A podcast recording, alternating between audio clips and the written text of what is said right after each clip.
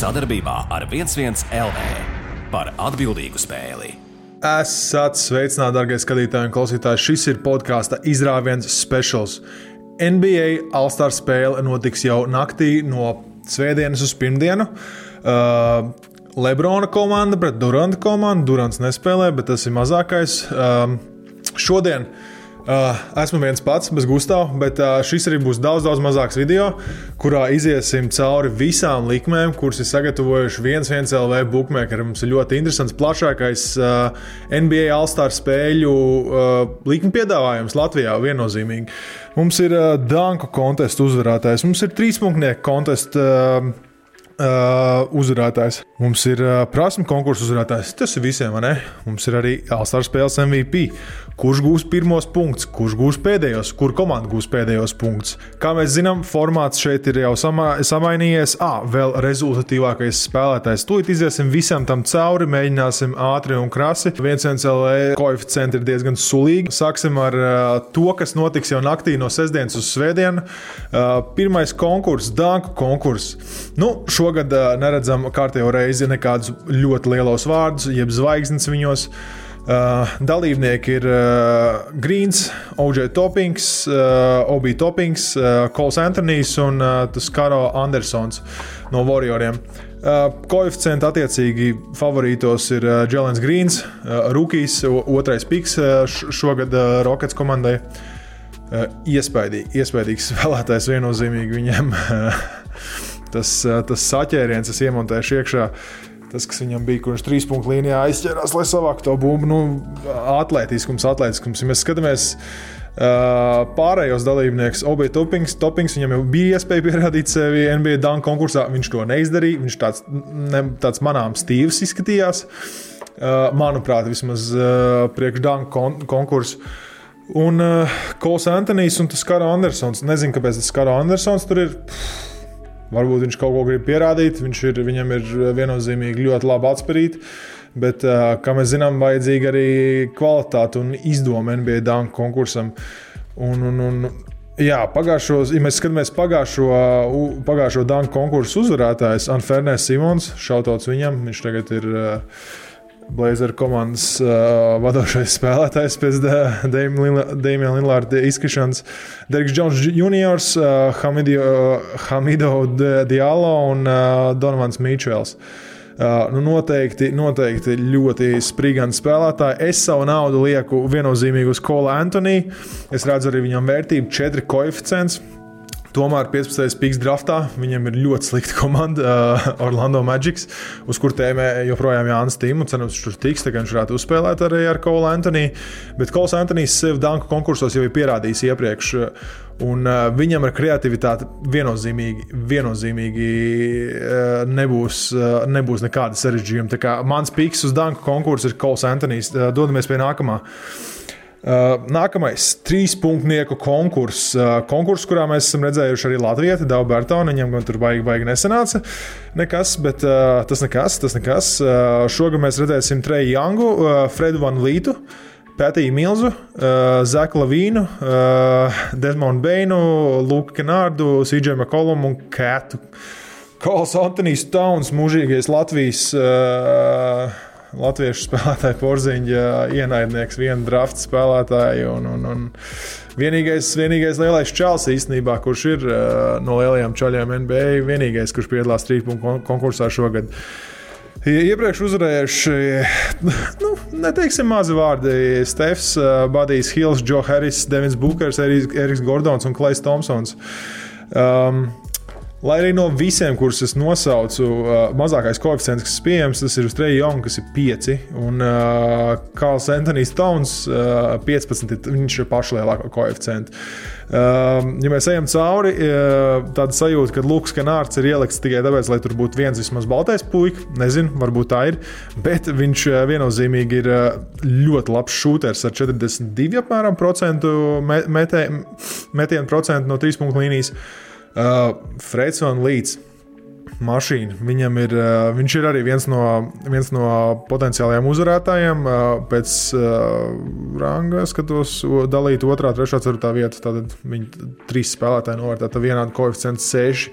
Freds Van Līts met 40% trojkas, un viņš met 10, 10 3, 3 punktniekus spēlē, kas ir ļoti daudz, kas varētu parādīt to, ka arī NBA. Nu, trīspunktnieku konkursā, nu, viennozīmīgi tas, ka tu met daudz spēlē, varētu tev palīdzēt. Jo plēlam tas tāds.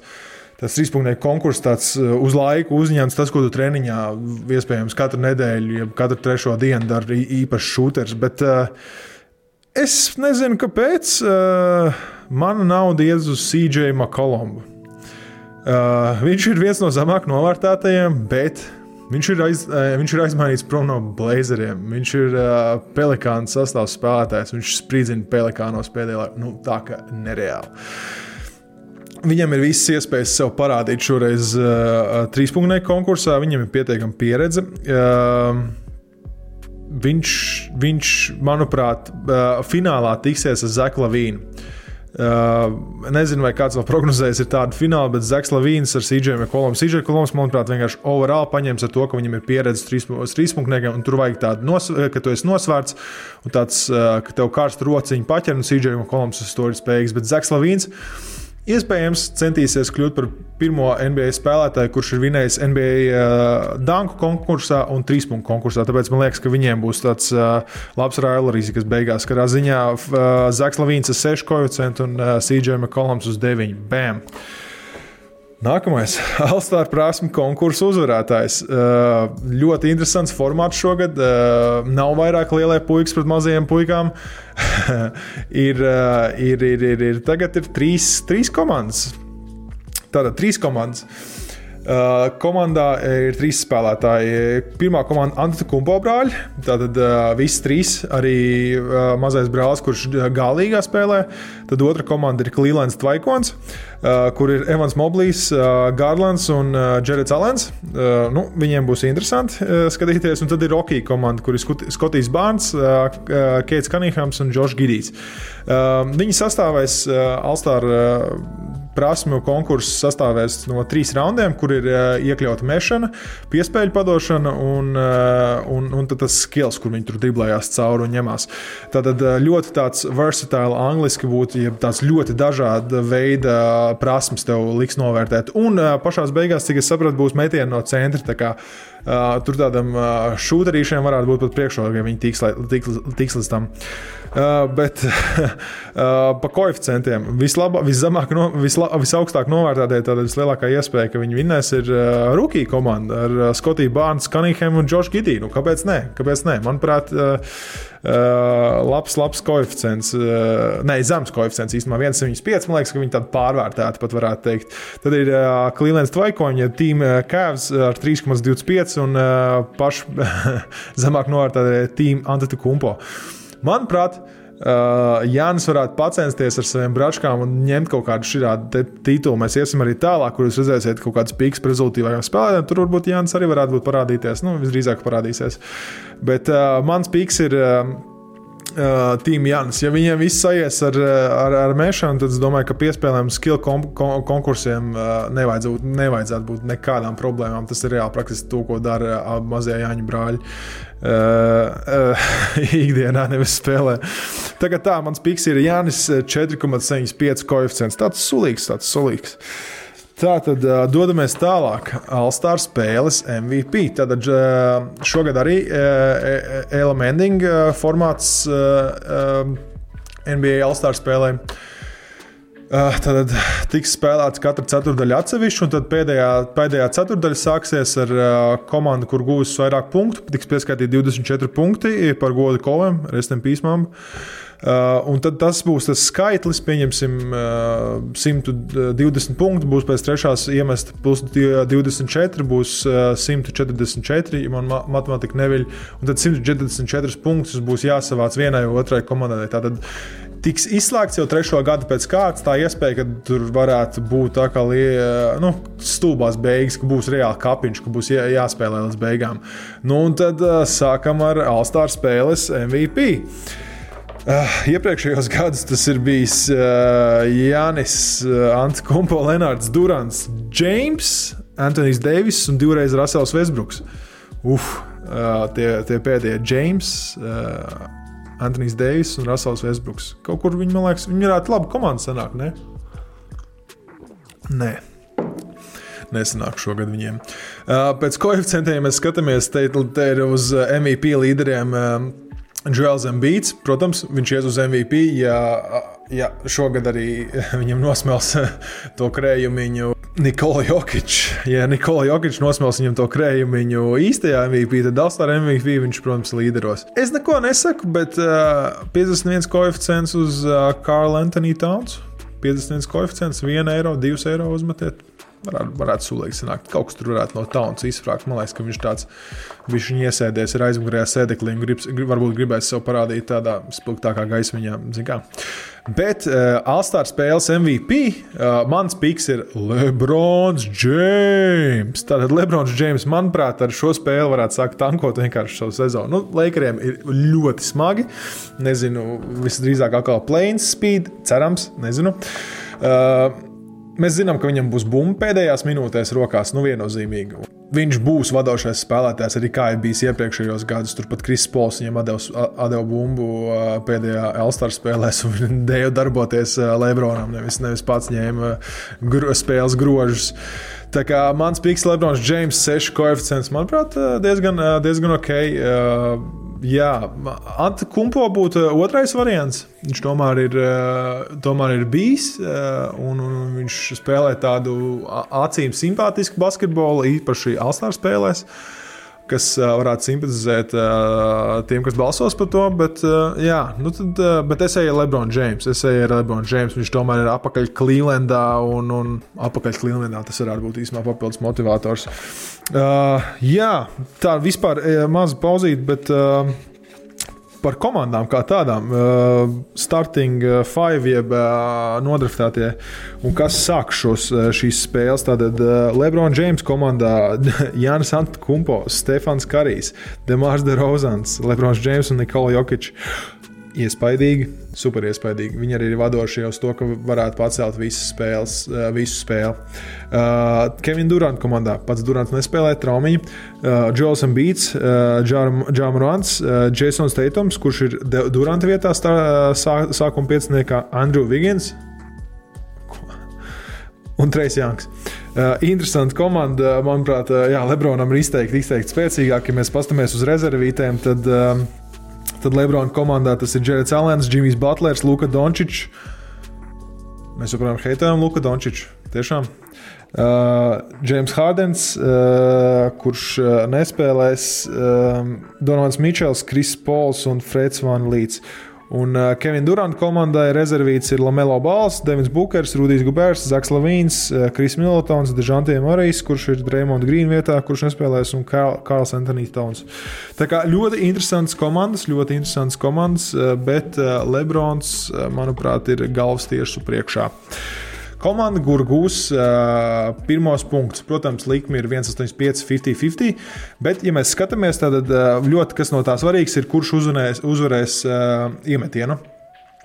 Iemetienā laiks visdrīzāk Jānis Antūkumpo, uh, Lebrona komandā un uh, Joels Beats, uh, Beats Duranta komandā. Viņam mums tāda, tāda ekskluzivitāte, un ātrums un izveicība ir, ir vajadzīga, un mēs uz to skatāmies tad uh, iemetienu, lai dabūtu pirmo bumbu, pirmos metienus. Visdrīzāk būs Lebrona komandai, tad uh, Jānis varētu būt, ka iemetienu vinnēs.